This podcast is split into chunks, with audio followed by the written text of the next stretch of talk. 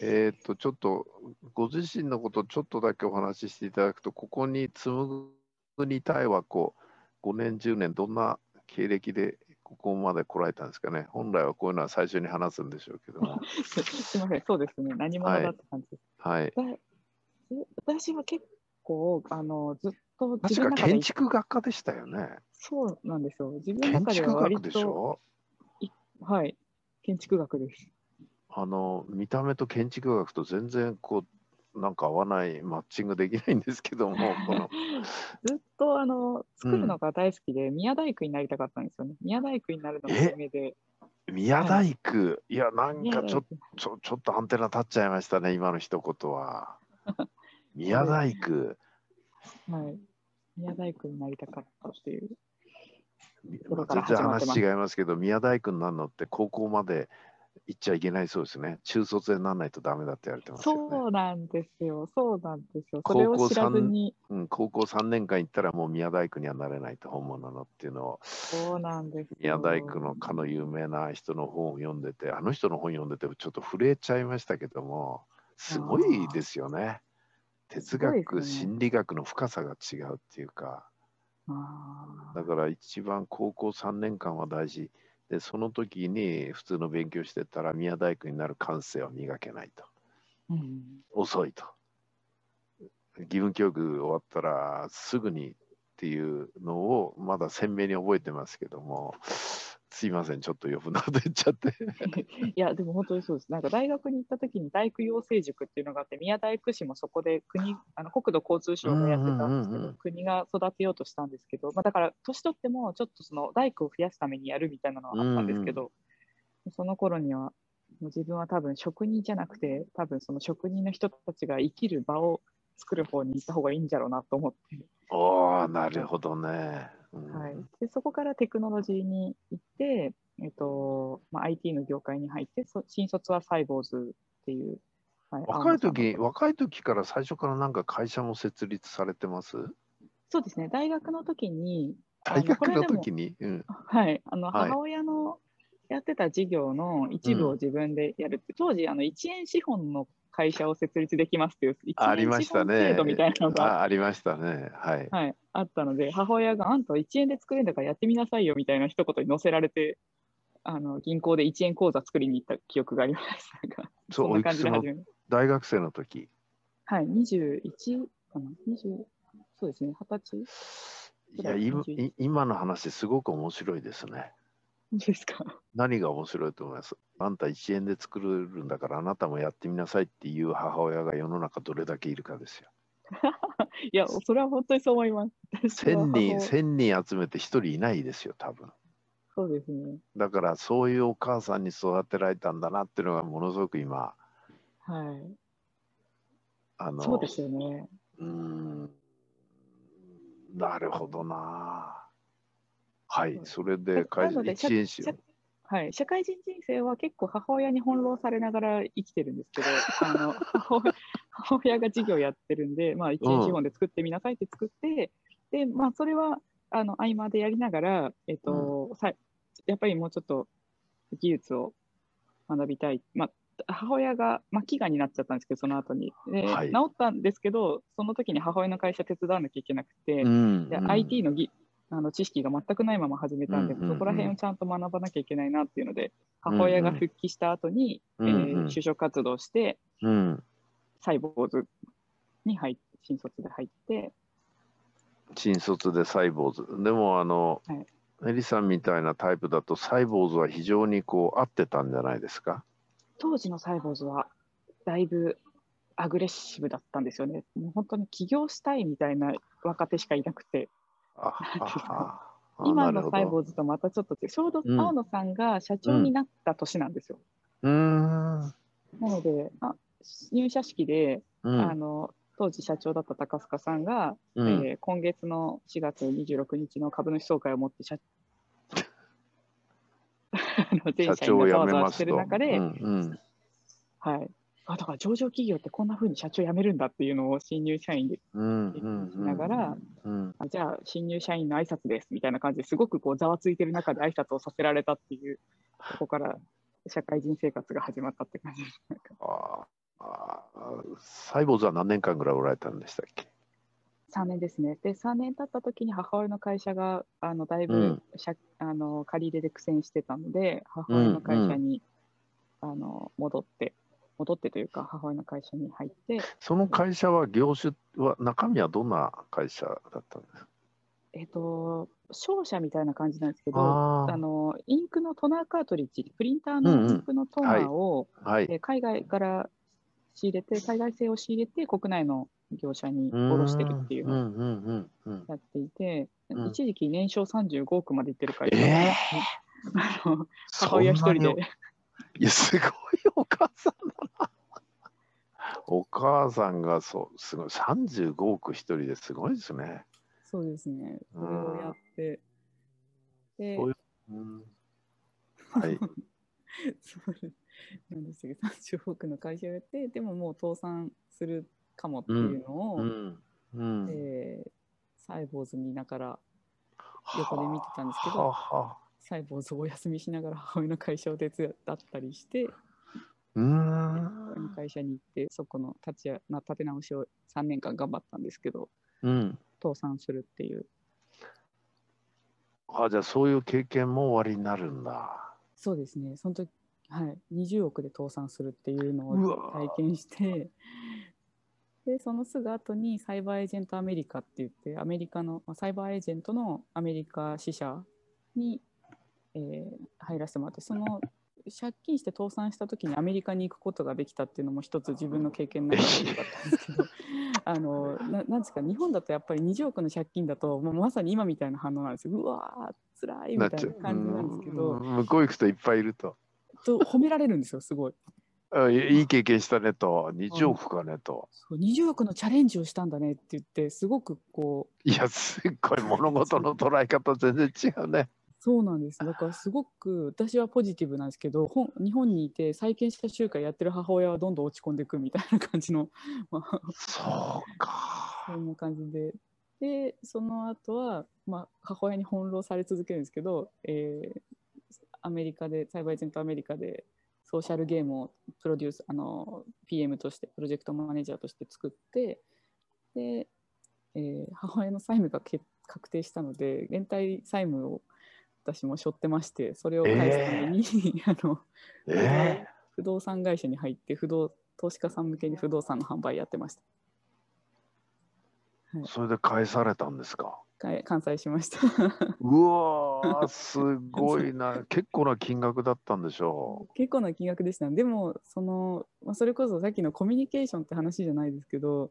あの返すつもりありますっていうのをもう正直に金金融機関さんに言いに行ってうなるほどで娘で返すつもりはあるんですけどどうしたらいいですかっていうのをこう相談しに行ってちゃんとうこう返せる、あのなんつ計画を返済計画を立てて で、えー返済めどが立つまでその不動産会社で不動産営業やってました。どうすっていうことは不動産営業は相当活躍されたってことですよね通常で言えば。ちょうど結果ちょうどあの投資家さん向けの不動産販売だったんですけどリーマンショック後に中国の方とかが、台湾の方とかが、なんかうん2億とか3億とかでキャッシュで日本の不動産買いに来てたタイミングだったっていうのは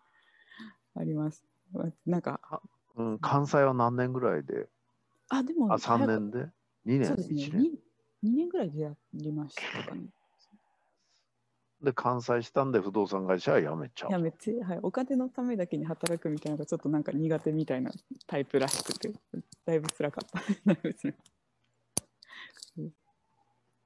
今お話伺ってると本当に素晴らしい経験されてますねいややっ親ぱりその人生に翻弄されてる感じ。いや翻弄されてるっていうより私から見たら本当にいいスステージを歩まれたんだなとなぜならまさにそのアメリカ人が言ったように20億の借金いやすごいねと倒産かねとでそれを今度またね返していくっていう経験をその自分の本意でないところでやりながら結果を出してちゃんと返済されるその前にその1円で起業してみろっていうところからいや素晴らしい経験されてますよね。ありがとうございます。あの物事ってあのどのレンジで見るかでまるで違ってて今のレンジで見たら例えば数十億で倒産だとか借金だとか嫌なことやってるっていうのはその瞬間で見たらきついしマイナスに見えるかもしれないですよね。でもちょっと俯瞰して3年後5年後10年後を見た時ああここで力蓄えてたんだなと、うん、そうするとそれがあるから今ここまで来れたんだなっていうのが見えるじゃないですかここにいる時は見えないですよここにいる時は見えないんだけどまさにこう何か自分で立ち上げてやるための大事な経験をちゃんと積ましてもらえたんだなっていうのが今お話伺ってて私の感覚ですね。あありがとうございます。うん、本当に。だからその母親に翻弄されたっていう表現ですけど、はい、翻弄してくださったお母さんがあっての今ですね。でもそれは本当その通りですね。なんか失敗経験しかないなって思ってる時期もあったんですけど、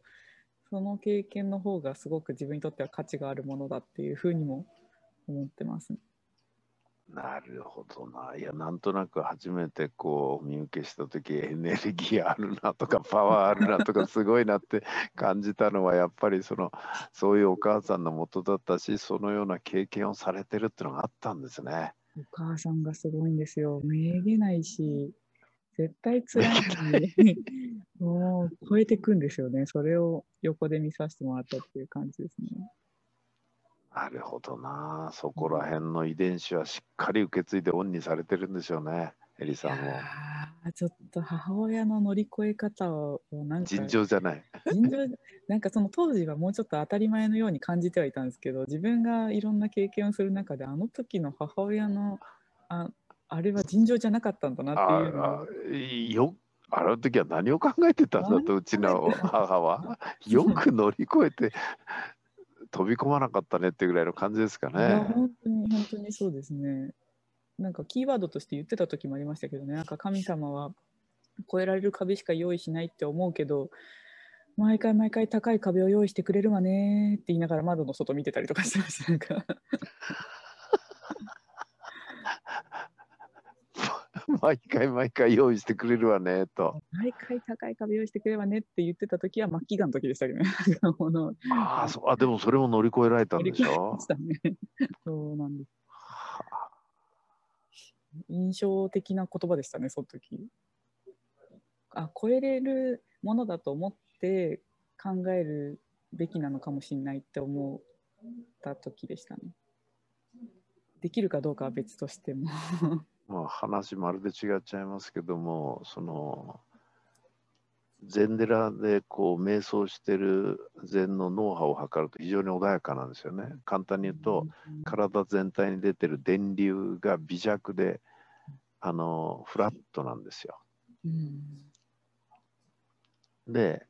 その時は体も良くなっていくんですねな。何を申し上げたいかっていうと思いっていうのは体に対しては電流パルスで流れていくわけですよ。でどういうパルスを与えるかで働き方が変わるんですよ。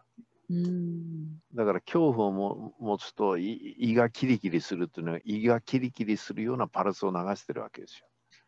何を申し上げたいかというと自分の脳の思いによって体はどういうふうにでも左右できるっていうことなんですよこれは。だからお母さんはどこまで思われてたか分かんないですけど本当に乗り越えられない課題は与えないっていうけど、まあ次から次へ来るわねって言いながらも、そのあまりに否定的なことで叫んだりね、うん、落ち込むことがないっていうのはやっぱりそのがんを克服できたっていうのともそのまま私からするとつながってるなと今の話はいうふうにちょっとお聞きしましたね。うん、うんいやますますこうエリさんのこれからが楽しみですね。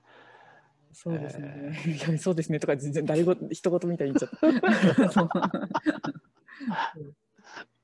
あのリスナーの方はご存じないと思いますけどそのスタートアップ支援してるような人たちからは、えー、この牧田絵里さんっていうのは本当にもうずいぶん前からものすごい注目されてる方できっとやってくれると。いうことで、本当に注目の的になってる方なんですね。で今日あの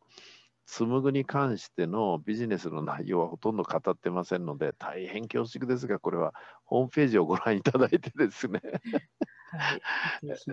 簡単に言うといろんな空間空いてるとこありますよね。今だとコロナでいろいろ空いてますけどそれと必要な人をマッチングさせるということで場合によっては時間で時間単位でもホテルだろうと空き家だろうと何だろうとということでいろんな空いてるスペースを必要な人と付き合わせて提供するという、あのビジネスモデルなわけで、まあ、詳細はぜひホームページをご覧いただければ、はい、場合によってはまたご利用いただけたらということで、はい、えー、楽しみですね、これからね。えー、ありがとうございます。特にお母さんの話を聞いたら、ますます楽しみに。そうですね。将来なんかもっと自分に語彙力というか、なんかななんですかなんか文章構成力みたいなのがついてったら母親のことは本にしたいなと思ってるんですけど。あやっぱりそうですか。その際はですねちょっと今日小説家が一人参加してますので。あそうだいたいやいたいたとか言っていらっしゃった。いや今今バクちゃんは私の小説を書いてくれてるんですけども、はい、ハンジーさん。感じ、そうなんですよ。ですから、ぜひあの詳細語っていただけたら。ぜひ。その前に書かなきゃいけないのが今だいぶ溜まっててですね。あの全然手ついてないあのあの在庫が結構ありましてですね。それがはけてからってことになりますも。うあの将来でです私がもしこの後何者かになった時に母親の本を書い書く人を探し 探してまたバクさんにご連絡しますえー、バクさんどうですか？あのねもともといろいろご存知だったかとは思いますが今お話聞かれて。母様の話はここまで聞いてなかったので、うん、あのここの会にインタビューで出る人のご両親のすごさをなんか毎回今感じてる気がします。すごいアイデンティティの連鎖なんだろうなと 確かに。あそういうなんか興味ありますね。でもなんかそのすごいご両親の方とか。なんかなるほどね連鎖ありそうですもんね。アイデンティティの連鎖をたどると面白そう。影響ありますよね。プラスマイナス含めて、うん、ありますね。もうやっぱり教育って洗脳じゃないですけどなんかもうこの、うんすごい家庭だねって言われてももうそれが自分の中では普通なのでその中そうですよね。そうなんですよ。そこでもう母親が乗り壁乗り越えてんだから乗り越えなきゃいけないじゃんみたいな感じの なんか変な多分洗脳されてるような気がしますね。磯さんいかがでした？今日。この牧田絵里さんのインタビューは。いや もうそうですね。なんか紡ぐってすごいいいお名前だなってずっと思っていて、うん、でも今のお話聞いていて、紡ぐっていろんな意味があるんですけど、やっぱりお母さんと娘さんのその紡がれていく関係性もそうだし、紡ぐって積んでいくっていうようなニュアンスもあるので、なんか紡ぐって余計すごく、ね、IT の会社で紡ぐっていい名前なんですけど、なんかそんなストーリーもあって、すごい深い意味があるなっていうのをすごく感じました。あありがとうございます。嬉しい。あの紡ぐって私一人の能力ってそんな高くないと思っていて、なんかその一人とか一社でできないことをいろんな専門家の方たちと紡いでって新しい価値を作りたいっていうので紡ぐっていう名前にしてるので、まあ、今の働き方も含めて紡ぐっていうのはすごく自分の中では結構気に入ってる名前でもありますね。